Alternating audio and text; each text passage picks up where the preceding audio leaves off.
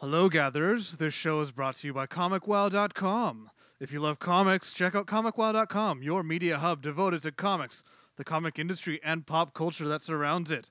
Now, on with the show.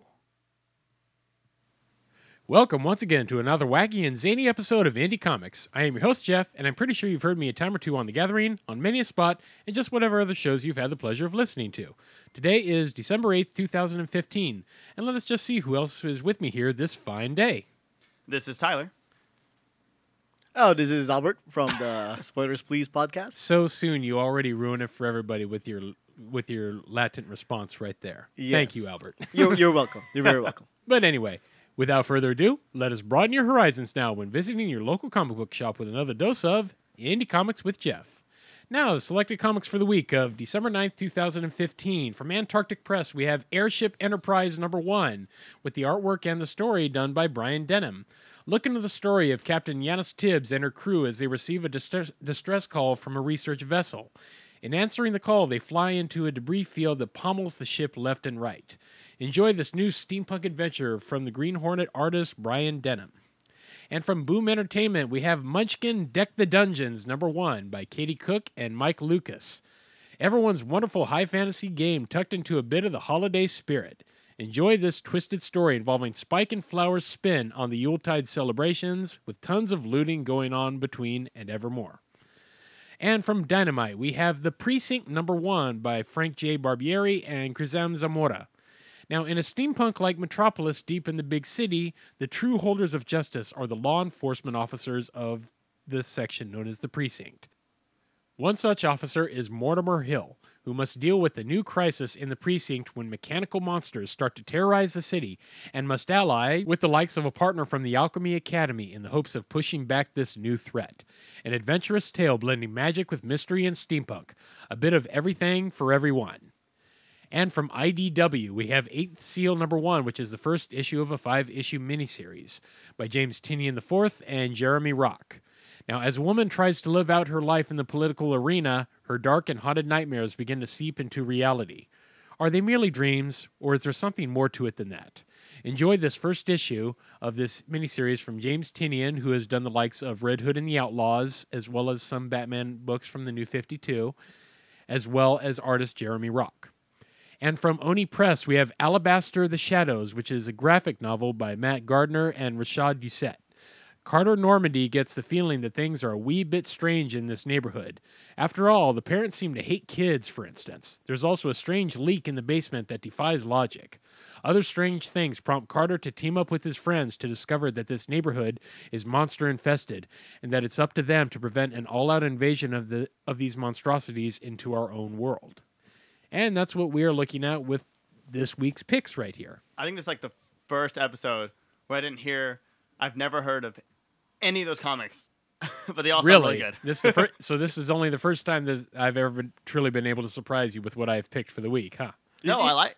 They sound good. Is Oh, there is there reasoning to the order of what pub- publishers you talk to? I mostly just do it by alphabetical. But what were you, Oh, what were you what were you thinking? No, because I was thinking like you know I was thinking maybe do uh, Dynamite should go first before Boom because you know Boom comes after the Dynamite.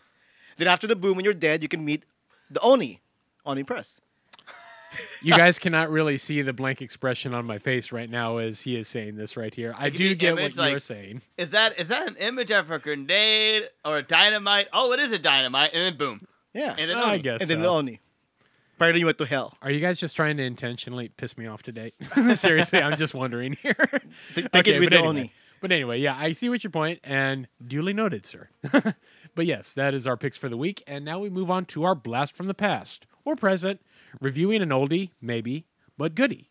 And in this case, we have picked out a book called Boxers and Saints, and this was rec- recommended me by Tyler actually, and Yeah, I yeah. am so glad that he actually did because after reading this, I truly can say that I am blown away. Now, it's a two companion part graphic novel written and drawn by Gene Luen Yang on behalf of publisher First Second Books, and it was published in 2013, so it's roughly about two years old now. So, in the realm of it being an oldie, kinda, but you know, it's still relatively relevant, I would say, at this point. Now, the first of the two books is Boxers, and that looks into the story of Little Bao, who comes to head the uprising of the righteous and harmonious fist at the turn of the century China, while the other companion book, Saints, follows the story of Four Girl, a female from Bao's village who converts to Christianity and has aspirations of becoming a warrior protector. Now, let me backtrack just for a moment. The Righteous and Harmonious Fist was a secret society of Chinese revolutionaries who, at the turn of the century in China, meaning the turn of the 20th century in China, they led a popular uprising in their country because at this time there was a lot of foreign influence in this country. Ooh, ooh. Go ahead, go ahead. Is this the Boxer Rebellion? The Boxer Rebellion. Very good, sir. That's exactly what we are looking at. I heard And- about that through kung fu movies. Oh, See, I- kung fu movies. I- there you go. I've only heard of it once, and that was during like class, you know, and I think it was college, and that was the only time I really ever heard of it. Oh, okay. Well, you know, the funny thing is, is believe it or not, you're probably you're probably not alone in having that uh, particular sentiment. Most people aren't even aware that there was a big uprising in China at the turn of the century, uh, at the turn of the 20th century.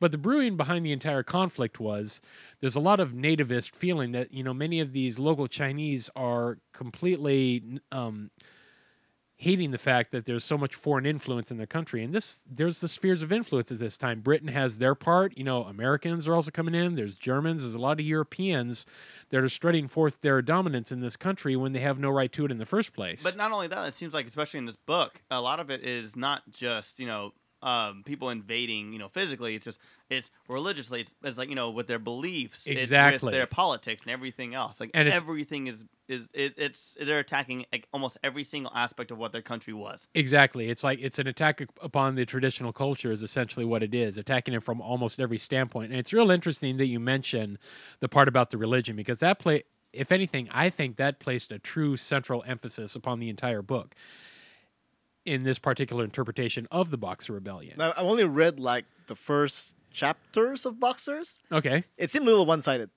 I don't know. Well, There's Well, no well- good white person in this well, you one. see, that's part of the that's part of the entire point, and that's why I'll eventually. You, you- you're still reading, obviously. Right. You'll see the other half when you get to Saints. It, Yeah. it essentially is. It, it it all balances out. Trust me.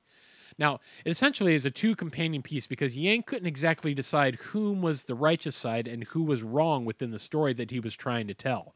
And if you read in into Boxers, you kind of get that sense like who's right and who is wrong here. Well, and, and that's the cool thing is like because you you're you wanna okay, obviously um, history is written by the winners, and Yes. with this we kind of get a you get an idea of like you know both sides of the story, but on the side that we read with boxers, like you know they make them kind of like you know they're the they're the underdogs, and you know they they they're armed with you know they're just they're farmers, they're poor, it's a poor little town, and everybody's being kind of beat you know beaten and bullied by you know. Yeah, uh, by this new By armada, foreign- yeah, new By force. Europeans and missionaries and all that kind of And- stuff. Yeah, that are- missionaries. And with this, you kind of get to see both points, but they're so extreme that you're just like, okay, maybe I don't want to. Maybe I'm not really rooting for these guys anymore. But then you kind of, but then Little Bao is so, you know, he just. see, I don't know. I, he becomes overzealous, is what he does. well, there's that, but you still love, you still love the character though. He's Oh yeah, you love the character. He's he's he's very um, you know, not insecure, but like uh, what, what he was he was like Captain America. Everybody made fun of him at first, and then Yeah, finally he yeah. got this destiny. and now and now he, it's his moment to shine finally. yeah, so you know you want to do- celebrate And he's trying that. to do good, but then he has all these bad forces, that, you know, with him and everything else. And he's- Exactly. and he's fighting with himself, and that, that's the thing. It's like That's it's- right. Well, it- Essentially, yeah, it almost kind of reads like propaganda almost. yeah, Well, it yeah, does. yeah, It does war. definitely. It's war. Yeah. It's always propaganda in war. Yeah. Exactly, and and it's read throughout the entire thing, especially when you get to scenes where you know he's having his inner struggles with you know the that character that he eventually portrays, the first uh, the first emperor of the United China, with that the Shi Huangdi. Yep. So there's a lot of there's a lot of internal struggles there going on. Now, according to to Yang, he essentially wanted to, and I quote, write the story of a young man who is essentially a terrorist, yet wanted him to be sympathetic. Because in Yang's mind, he didn't want the book to feel like he like he was condoning terrorism, Oh, yeah. essentially. Yeah. So it was kind of a fine line. And when you read into Little Bao's story in Boxers, you kind of see that fine line really starting to chip away there because a lot of what he was doing he felt was righteous. What he felt he was doing was right. But when you look at it from another standpoint, he did commit a lot of murders too. And there's a lot of like yeah, everything was so extreme, and Exactly. there wasn't really. I mean, he held back. He wanted to hold back, but of course, he Yeah. couldn't. yeah, Or he it- felt like he couldn't. it's like a rising tide essentially. It's like, you know, he he wants to show more sympathy, yet at the same time, he doesn't know if he can afford to do that anymore. Yeah, the extreme nature of the book kind of caught me off guard because the art style is pretty simplistic. So Well, I y- well, wasn't. Yang's the one that, that does the drawing too. So yeah, Right. he's the prime artist behind it too. yeah, Like, the the art style is very simplistic and almost cartoonish in a way. Yeah. And then Yeah. as soon it as you see, ma- it doesn't match with the uh, it doesn't yeah it doesn't content. match with, the- And with you the see- content Yeah. but I like it though oh yeah, I like it Too. and it's funny because it, it always made me think like don't get me wrong i love that cartoony type style and everything it was great for the book but it always makes me wonder how it would have been if that would they would have adapted that into an anime style of artwork. Tintin. it probably would have been Well, pretty yeah. interesting Well, that's the thing. I think it would have been. Inter- I think it would have been interesting, but I think it's also. I think what it was is that they really wanted to feel like it was just one of those stories that you kind of just tell your kids. I think he Yeah. wanted it to look like one of those bedtime stories, like oh, and it's interesting because it's interesting because we're going to come back to that in a little bit because i'm of the opinion that this guy yang he's so amazing and i'm just going to shout out to him once again i think he not only wants to entertain he wants to teach when he when he is doing these kind of books you that's know who he what reminds me of Brandon McKinney. oh yes When we interviewed him, Oh, yes. we interviewed uh, Brandon McKinney, who works at Darby Pop. Uh, you can listen to it on the comic, uh, the Kamikaze episode. I think Yes. it's part two. Great interview. I mean, but he's also a teacher. He per, he he's a professor and he teaches you know graphic design or gra- um, you know with and everything with comic books and whatnot. exactly Uh, that's his specialty, and he, and he does classes you know for comic book artists and story writing. And uh, and Gene's the same way. Exactly. And that's what I love about this. Now, to counter the story of Bao's journey in Boxers, however, Yang added Four Girls' story, which is con- uh, which is contained in Saints, as sort of a measure to completion and made their stories separate yet part of the same narrative. At its base, guys, Yang admits that the Boxer tale was unequivocally meant to be historical fiction, blending actual history behind the Boxer Rebellion and incorporating a little bit of the original character of Little Bao into the tale. Because obviously, you know, if we're just reading a word for word interpretation of the Boxer Rebellion in a comic, it's going to be dry reading. But the same approach really came out in Saints as well. Now, the entire project took about six years to complete, with about a third of that total time being do- devoted to research. Now, that's a lot of research, guys, which means essentially about two to two and a half years of that he was researching the event itself just to get a feel for what the the material was going to be about. because I'm, I'm sure you know what he's heard of you know if he was raised with a story and whatnot like it's gonna be very one-sided he had to get he had to probably dive deep and get everything Exactly. Exactly, because you know it would have been well, like you said, you know he would have been going into the fine line of trying to find who was right and who was wrong in this. Now, in all, I believe this book is a perfect testament to a sub to a subgenre of independent comics in relating history to the comics page. It's a medium that's very little emphasized in the industry, in my opinion. Most people, you know, when you're reading your comics nowadays, you don't really think about, you know, trying to have a history tale done with this. But Yang did it perfectly, in my opinion. Anyone who is either interested in the Boxer Rebellion or knows nothing of it comes away with a more fuller comprehension of the event itself, at least in my opinion. Yet it doesn't have the dryness one might get out of your local school textbook or something Yeah. like that. and that's what I like I think with the art it's a lot easier for somebody to read it and um it, it won't it won't make it won't make basically make it look like it's so uh violent and it's so you know gory and whatnot Exactly, if, if that- they had somebody like you know frank miller or somebody else who did the art for it I oh think my god, if Frank this- Miller would have done that. Oh jeez. I think with its cartoony style, it just it opens the door for a little bit more, and it also like yeah, I guess you know it's kind of like with you know almost all of Chinese, you know Japanese, especially Yes. you know they, where they have a constant thing in this are the operas. They go back to the operas, like it, very tragic past, very tragic you know historical Yes. events, but it's still fun because they have masks and they make it a lot easier and a little bit more playful, and it's a lot more entertaining. Even though a lot of the stuff that they do, like in like especially in the in the actual book those stories are very horrific and you know full of very terrible things and yet they still celebrate it and they, they laugh and they they laugh with the characters you know Exactly. as they're doing terrible things it's it's just kind of like what they do is you know they may have a really bad past but they kind of it's all bedtime stories they're all it's just kind of their, it's their history they have to own it and mm. they have to you know i don't know it's just i don't know Exactly. It's like I said, pretty much there is still lessons to be taught here, yet at the same time, there's an inner way, entertaining way to do it. And I think that's exactly what Yang does here, and he does it very effectively, in my opinion. His subgenre of relating history to the comics page, I believe should be an up and coming medium for the independent comics industry. It's something I think that should be more emphasized. And I'm not saying that particularly just because, you know, I'm a I'm a former history major and all that.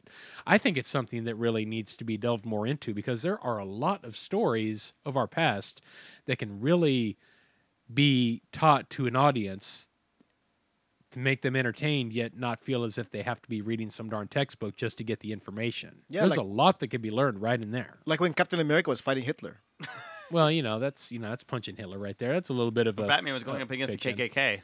Exactly. Oh yeah, yeah, there's plenty of that. Or when History. or when Superman single-handedly won World War II for that matter or something Oh, like yeah, that. yeah. So yeah, there's there's plenty of instances, but you guys get what I'm saying here. There's a lot of instances in which we can have historical fiction not just be an actual book, but a comic but a comic could be a good alternative. I'm just saying. Absolutely. Absolutely. I mean, we have novels and whatnot based on historical Exactly. fiction. But Jeff, you you studied the actual Boxer Rebellion. Like, Sure, you- I, you- I I've studied is, it before. Yeah. This is one of the like yeah. and and I'm looking at this, and I'll tell you right now, what's good about this is that it gives you the populist side of the whole revolt. It seems like, well, it's obviously not just an entire thing of the foreigner versus the revolutionary, but you see what the entire struggle is in the countryside at this time about how China is having real growing pains at this time. It's a culture that is still trying to jealously hold on to its old Confucian past, yet at the same time is struggling with influences of Europeans and missionaries and Christianity that is trying to bring it to the present. And you see a lot of that, especially with Little Bao trying to say, hey, I'm doing this for not just for me, but for China to try to to protect our sanctity or whatever. But at the same time, at what cost is he willing to do so? Because, like I said, you know, he eventually starts to question a lot of his motives. He starts to say, "Hey, hey, he's doing horrific. we're killing people here, yet at the same time, we're doing the right thing. So, what exactly eh, am I right or am I wrong? And I think that goes back to what Yang was talking about right there. This book really goes on the fine line of just what is right and what is wrong. Yeah. Well, it's pretty much people who opted for the violent path as opposed to the diplomatic path. too. Exactly.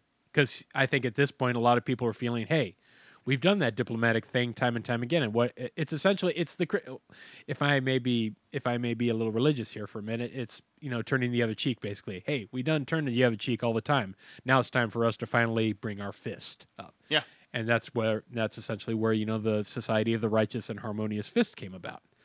Now, this book attained some great celebratory accolades in 2013.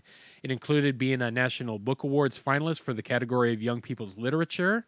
It was also a book list top 10 for the category of Religion and Spirit, Spirituality Books for Youth, and was also a School Library Journal Best Books of the Year mention, and a Los Angeles Times Book Prize for Young Adult Literature. Now, obviously, this is not an Eisner uh, Award winner yet. Well, yet, who knows? But you know what? These are some good accolades for a book that's only two years old, especially Yeah. for stuff dealing with literature nowadays. So this guy really has brought something good with this Boxers and Saints book. But let's go further into this guy right now, Gene Luen Yang, with our next section on Creator Spotlight Who Dat? Now, Gene Luen Yang is a Chinese American writer and artist of graphic novels as well as an instructor. He's best known for a variety of works ranging from Boxers and Saints to Avatar Last Airbender. And if you- if you haven't read his, uh, I think like one of his first books, American Born Chinese, Oh, yes. it's a yes. phenomenal, phenomenal book. Oh, yes, and we will get into that as well here with uh, more information on him.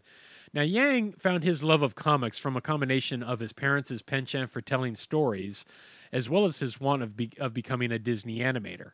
But more specifically, from his mother taking him to their local comic book shop and buying him his first ever comic book.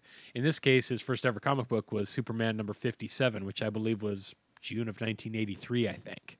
So, you know, quite quite a while back. Now, he started out his career in comics by self publishing his own titles under the Humble Comics title as early as 1996, with his first title being Gordon Yamamoto and King of the Geeks, winning him the Xeric Grant in 1997. And this was followed by a sequel later on known as the Loyola Chin of the San Peligran Order. Now, both were published together as the book Animal Crackers by Slave Labor Comics in 2010. Slave labor comics.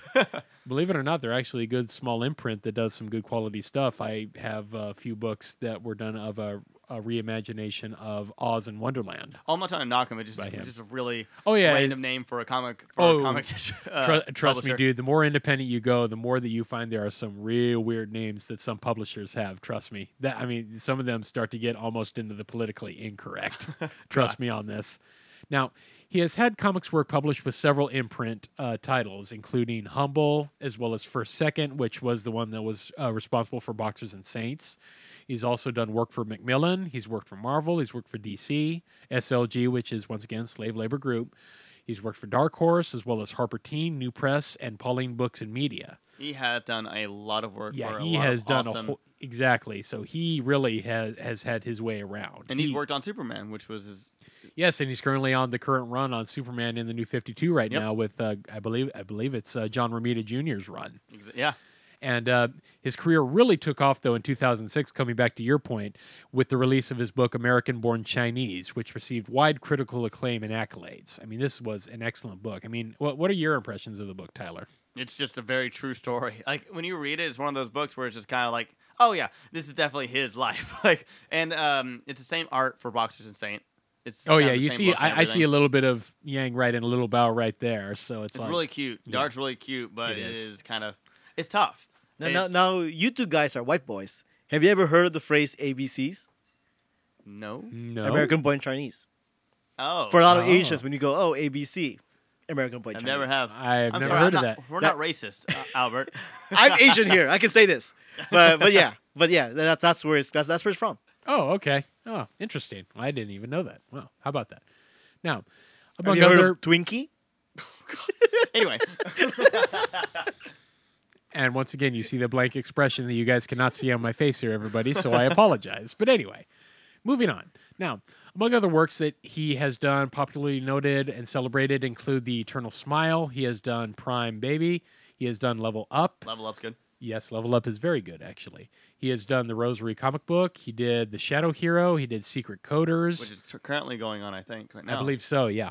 And like I said, his current run with Superman's new 52 run right now, he's been doing since issue number 41. Of course, the writer for that right now, well, and artist is um, John Romita Jr. Yep. So he's definitely working with good hands right now and bringing that to the comic page as well. Now, an interesting tidbit most don't know is that Yang is a firm advocate of the use of graphic novels as educational tools within the classroom. This kind of coming back to the entire thing that he likes to entertain as well as teach. It's evidenced by the work that he did for his master's thesis, culminating in the online comic known as Factoring with Mr. Yang and Mosley the Alien, which was used to help students in the classes he was substitute teaching for at Bishop O'Dowd while he was still director of informational services. Because he's not only a writer, guys, he's also a teacher. He does. Uh, he, he- he's quite quite a bit of things actually. So he's a pretty amazing guy actually. He's won numerous awards for his words. He's included a Michael L. Printz Award. He's won a couple of Eisners. He's he's a finalist for a National Book Award. He's been on the top uh, book list top ten. He's also had an NPR Holiday Pick. He's had a Publishers Weekly mention. He's also had a San Francisco Chronicle Best Book of the Year um, mention, uh, Reuben Award, Chinese American Library Association mentions, uh, t- Time Magazine Top 10, as well as Amazon.com Best Graphic Novel. So this guy really do you has know which not one only that had one good work. The which one? Which one was the Amazon best novel? You know, I'm actually not too sure what that one was. I wasn't able to look up which one that was, but if not, if anything, it was probably American Born Chinese. That's still that's pretty It awesome. was, pro- Like, it was probably those are American Born some- Chinese. That's but- an extremely, extremely awesome. I couldn't say resume. off the top of my Or- head because the unfortunate thing about many of these uh, um, groups that you're trying to find the awards for is often they don't list uh, the winner uh, what it was for online exactly because it's harder to look, especially since some of them are more obscure. Now, Yang exhibits in his books a desire to both teach as well as entertain, two things inherently lacking in many genres of comic books, whether it's mainstream or independent. Where so many books seem to regard strange abstract themes or ideas, Yang's works, especially in his independent work, strives to get the reader to think as well as enjoy. That's exactly what I got out of Boxers and Saints, guys. And I believe that's what you guys will get out of it as well once you guys are finished with it. And also read American Born Chinese. You'll get the exact same thing. Uh, Oh, yeah. it's he's great. Uh, I haven't read Secret Coders, but I definitely want to pick it up soon. Um, another thing with him, like he's just a really, really interesting person. Uh, I don't know. I know I've told you this a thousand times, but my favorite, probably one of my favorite panels ever, was with him. It was at WonderCon, I think, th- two or three years ago, and his moderator I was ha- was having car trouble and couldn't make it. So the panel was literally just him, which never happens. There's never just like Almost one- never happens. Yeah, I get maybe an Anime If Expo. I'm not mistaken, that was our first ever WonderCon together. I think so, I believe so. Yeah. and, we- and we we separated at that time. yeah. Uh, and because I, I did that in another panel where it was oh man. Uh, anyway, so but that panel itself was just him, and he's so interesting and such a nice, genuine person. Like it was the most entertaining one ever. He told us everything, and he's really, really big on like he wants everybody to go out there and work on graphic, you know, graphic novels. He's not worried about somebody taking his uh, his work away from him. He he condones it. He's like, no, I teach, and I want everybody to do what I'm doing. Like it may be tougher for me to find work, but I, I would feel better as a teacher knowing that other people are doing this. And he was just open about everything that he could talk about, especially around Avatar: Last Airbender,